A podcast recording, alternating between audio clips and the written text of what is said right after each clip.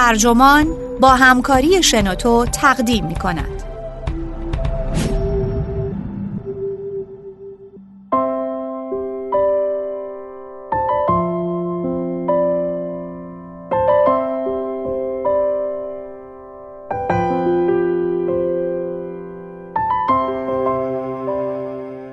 نئولیبرالیسم یعنی سرمایهداری لایک ها نویسنده استوارد جفریس مترجم محمد معماریان منبع گاردین. ترجمه شده در وبسایت ترجمان گوینده اکرم عبدی.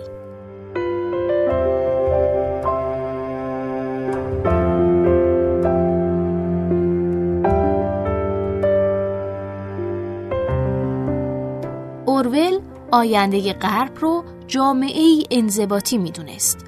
اما دنیا در سال 1984 شباهت چندانی به پیشبینی های ضد آرمان شهری اون نداشت. اپل به تازگی مکینتاش رو عرضه کرده بود و رایانه ها که نوید بخش آزادی و دسترسی همگانی بودن با سرعت پیشرفت می‌کردن. بعد نوبت اینترنت، گوشی های هوشمند و شبکه های اجتماعی رسید. خبری از جامعه انضباطی نبود اما فیلسوف عجیب و غریب و منزوی آلمانی بیونگ چولهان میگه که فریب نخورید. حالا تک تک ما انسانها برادر بزرگتر شده ایم.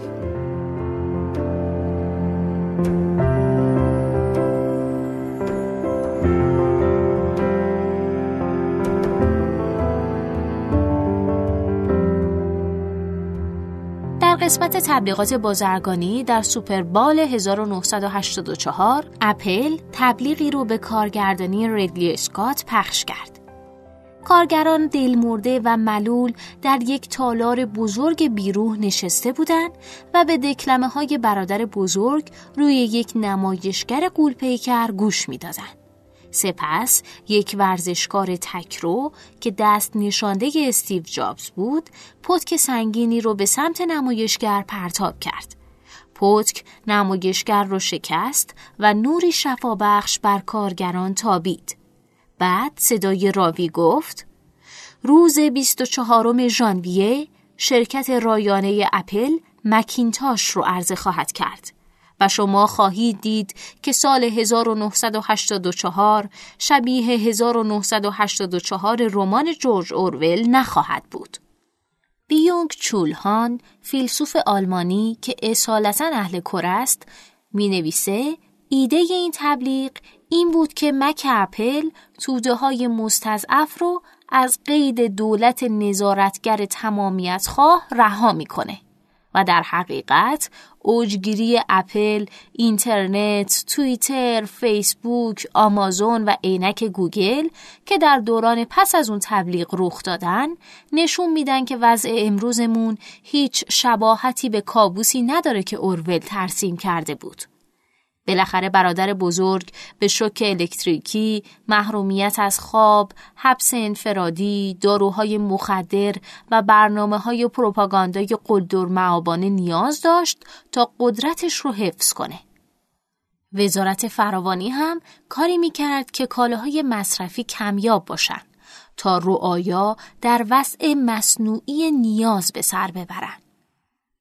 هان استدلال می‌کنه جامعه نظارتی جدیدی که از 1984 به این طرف به وجود اومده سازوکاری متفاوت داره.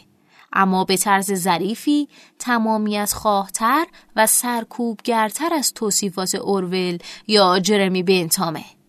اون می نویسه اعترافی که با زور گرفته می‌شد جای خودش رو به افشاگری های داوطلبانه داده. گوشی های هوشمند هم جایگزین دخمه های شکنجه شدن. خب دقیقا همینطور نیست. دخمه های شکنجه هنوز هم وجود دارن. فقط ما در غرب نئولیبرال به لطف پروازهای تحویل مزنونان اونها رو برون سپاری کردیم تا اون وقاحتی که جامعه معدب نام داره بتونه تظاهر کنه که اینها وجود ندارن. با این حال هان استدلال می‌کنه سرمایه داری در عصر نئولیبرال فهمید که به جای سختگیری باید اقواگر باشه. او اسم این را هوش سیاست می‌گذارد. این پدیده به جای نگفتن آری میگه. به جای اینکه با فرمان و انضباط و کمبود ما رو محروم کنه گویا به ما اجازه میده هر چرا که می‌خوایم در زمانی که می‌خوایم بخریم آنچه می‌خواهیم بشیم و رویای آزادیمون رو محقق کنیم این پدیده به جای ممنوع سازی و محروم سازی از طریق لذت بخشی و کامیاب سازی عمل می‌کنه. به جای اینکه مردم رو تمکینگر کنه دنباله اینه که اونها رو وابسته کنه. به نظر هان گوشی هوشمندتون از این جهت ضروریه چون ابزار چند کارهی برای استثمار خودکار ماست. اکنون همه ما برادر بزرگ هستیم. این ابزار تا حدی کاتولیسیسم همراه با یک فناوری مدرنه. یعنی ترکیب دانه های مدرن تسبیح اعتراف با دستگاه نظارتی مؤثر در یک قطعه. او اینطور توضیح میده. هم تسبیح و هم گوشی هوشمند در خدمت پایش و کنترل خیشتن هستند.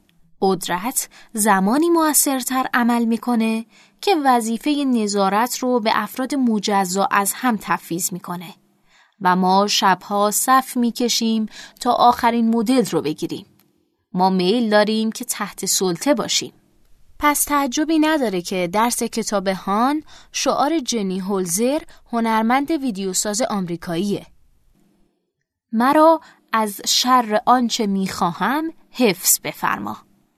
از نگاه هان شکل قدیمی سرمایهداری سرکوبگر که تجسم اون در برادر بزرگ بود دریافته که پرتنین ترین جلوش در مفهوم سراسربینه که بنتام معرفی کرده بود. یک پاسبان منفرد می‌تونه ناظر همه افراد در بند اون مکان باشه. بدون اون که بدونن آیا در هر لحظه تحت نظارت هستن یا نه. آن ابداع بنتام الهام بخش تعملات میشل فوکو درباره قدرت انضباط دهنده و تنبیهگری شد که با سرمایهداری صنعتی اوج گرفت و او رو به ابداع واژه زیست سیاست کشوند. هان استدلال می‌کنه که چون بدن همون نیروی محوری در تولید صنعتیه لذا میشه درک کرد که چرا سیاست انضباط، تنبیه و کمال بخشی به بدن نقش محوری در فهم فوکو از سازوکار قدرت بازی می‌کنه. اما در عصر صنعتی زودایی شده و نئولیبرال غرب این زیست سیاست منسوخ شده. در عوض نئولیبرالیسم با بکارگیری کلان داده به قلمرو روانی دست انداخته و اون رو استثمار کرده. هان با آب و تاب میگه که در نتیجه این فرایند افراد به اندامهای تناسلی سرمایه تقلیل پیدا کردن. دفعه بعد که کاتالوگای شرکت خورده فروشی آرگوس رو ورق می‌زنید، هرزنگاری آنلاین می‌بینید یا توییت های پل میسون رو بازنشر می‌کنید، به نکته که هان گفت توجه کنید. اون سراسر بینی که با کلان داده ساخته شده به جای نظارت بر رفتار انسان هدایت روانسیاسی این رفتار رو بر عهده گرفته. ولی شاید بپرسید که کلان داده چیست؟ هان اینطور توضیح میده. کلان داده یک تشکیلات گسترده تجاریه. در اون از داده های شخصی، بیوقفه برای پولسازی و تجاری سازی استفاده میشه. حالا با افراد به مسابه بسته های از داده ها برخورد میشه که برای مقاصد اقتصادی مبادله میشن. یعنی ابنای بشر به کالا تبدیل شدن. به تعبیر هگلی ما ارباب و برده همزمان شدیم تا از دیالکتیک ارباب برده بگریزیم و ما جماعت مدرن شبکه‌ای حتی زبان نیوسپیک خودمون رو داریم گرچه که از جنس اورولی نیست مثلا آزادی یعنی اجبار شعار تبلیغاتی آغازین مایکروسافت امروز کجا می‌خواهید برید بر یک دنیای مملو از گزینه های بیکران دلالت داشت. هان میگه اون بیکرانگی دروغی بیش نیست. امروزه آزادی و ارتباط بیکران به سمت کنترل و نظارت تام و تمام میرن. ما تازه از چاله سراسربین انضباطی بیرون اومده بودیم که خودمون رو به یک چاه سراسربین جدید و حتی کارآمدتر انداختیم. شاید حتی بشه اضافه کرد که این سراسربین نیازی به پاسبان نداره. چون حتی نوابق اهریمنی نئولیبرالیسم یعنی مارک زاکربرگ و جف بزوس هم لازم نیست نقش برادر بزرگ رو بازی کنن. اونها دقیقا از این رو اهریمنیان که بازی کردن اون نقش رو به دوش خود ما انداختن. در رمان 1984 حداقل کسی احساس آزادی نمی کرد. به نظر هان در سال 2017 همه احساس آزادی می کنن که همین مشکل آفرینه. ما با اختیار خودمون هر گونه اطلاعات متصور مربوط به خودمون رو روی اینترنت می‌ذاریم. بی آنکه ابدا بدونیم چه کسی چه چیزی رو چه زمانی یا در چه موقعیتی می‌دونه. این عدم کنترل نماینده یک بحران آزادیه که باید جدی گرفته بشه. در عصر روانسیاست، سیاست ورزی هم دیگرگون شده.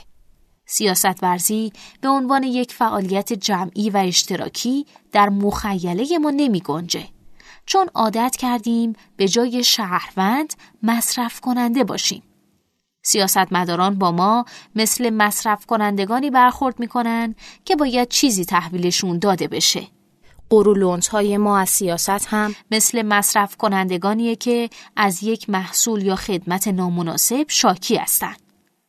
وقتی سیاست ورزی امتداد خرید و مغازه گردی بشه، یگان نگرشی که با عرصه سیاست ورزی جور در میاد، شک و تأسف خریداران خواهد بود.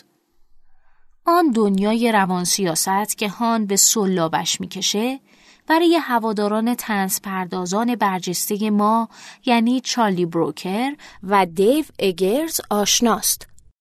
در سریال آینه سیاه که ساخته نفر اوله و در رمان حلقه که نفر دوم نوشته شعار سیاستمدار قرن نوزدهم فرانسه پیر جوزف پرودون که می گفت دارایی یعنی سرقت به شعار جدیدی تبدیل شده. حریم خصوصی یعنی سرقت. هر کسی که از اعتراف در صحن علنی جامعه امتنا کنه نکوهش میشه. شما توییت می‌کنید پس هستید. لایک می‌کنید تا بی تردید لایک بگیرید. به تک تک جزئیات کسالتبار زندگیتون اعتراف کنید تا نجات پیدا کنید. هان میگه نئولیبرالیسم یعنی سرمایه داری لایک ها. در این مرثیه سرایی گیرا و انگیزه بخش رخنه کوچیکی وجود داره که از اون لذت بسیار بردم.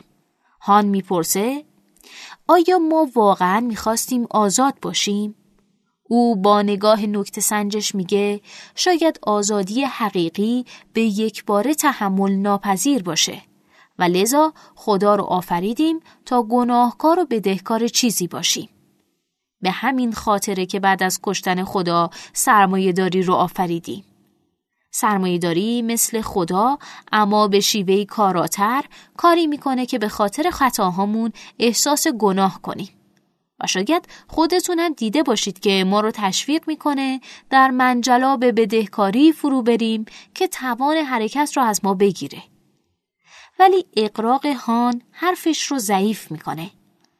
در یک فصل که به کتاب دکترین شوک نامی کلاین پرداخته سراغ این ایده میلتون فریدمن میره که فاجعه اقتصادی خود ساخته فرصتی در اختیار سرمایهداری می‌ذاره تا ما رو با شوک به تسلیم واداره.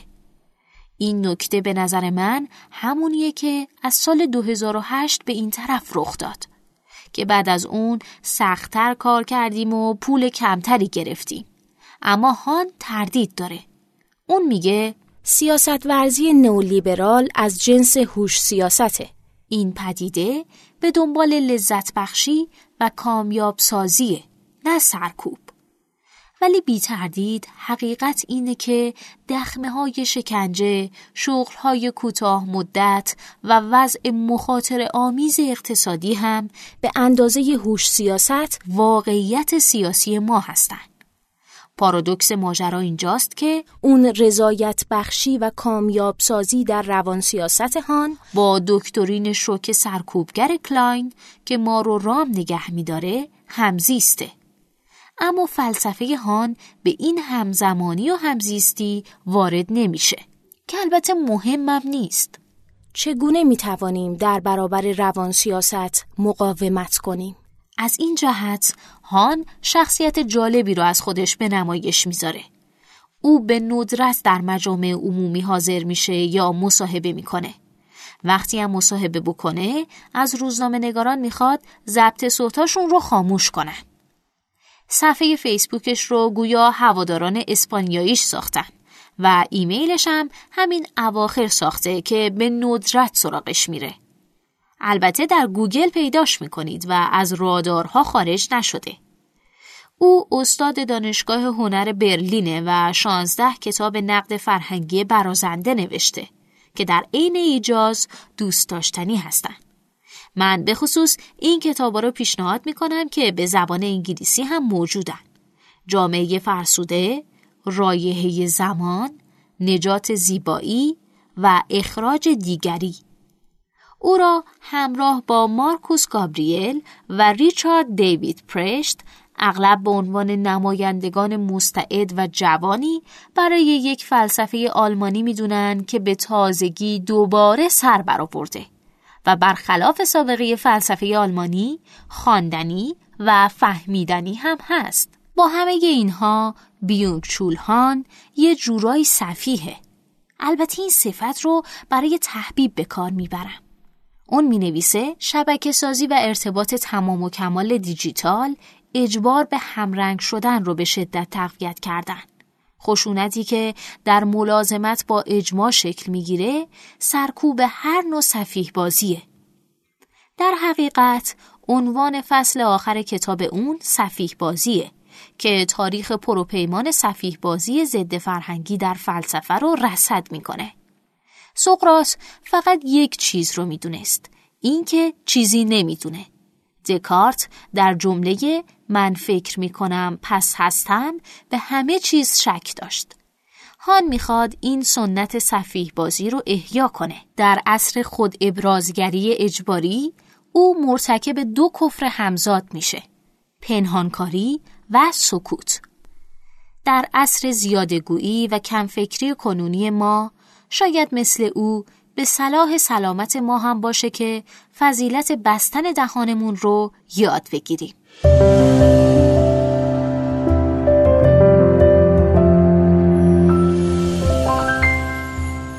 این پادکست اینجا به انتها رسید. ممنونم که با من همراه بودین. اگه شما هم ایده ای دارید که فکر می‌کنید می‌تونه برای بقیه جالب باشه اونو در قالب یه فایل صوتی در سایت و یا اپلیکیشن شنوتو با بقیه دوستاتون به اشتراک بگذارید. ممنونم. شنوتو سرویس اشتراک گذاری فایل های صوتی www.shenoto.com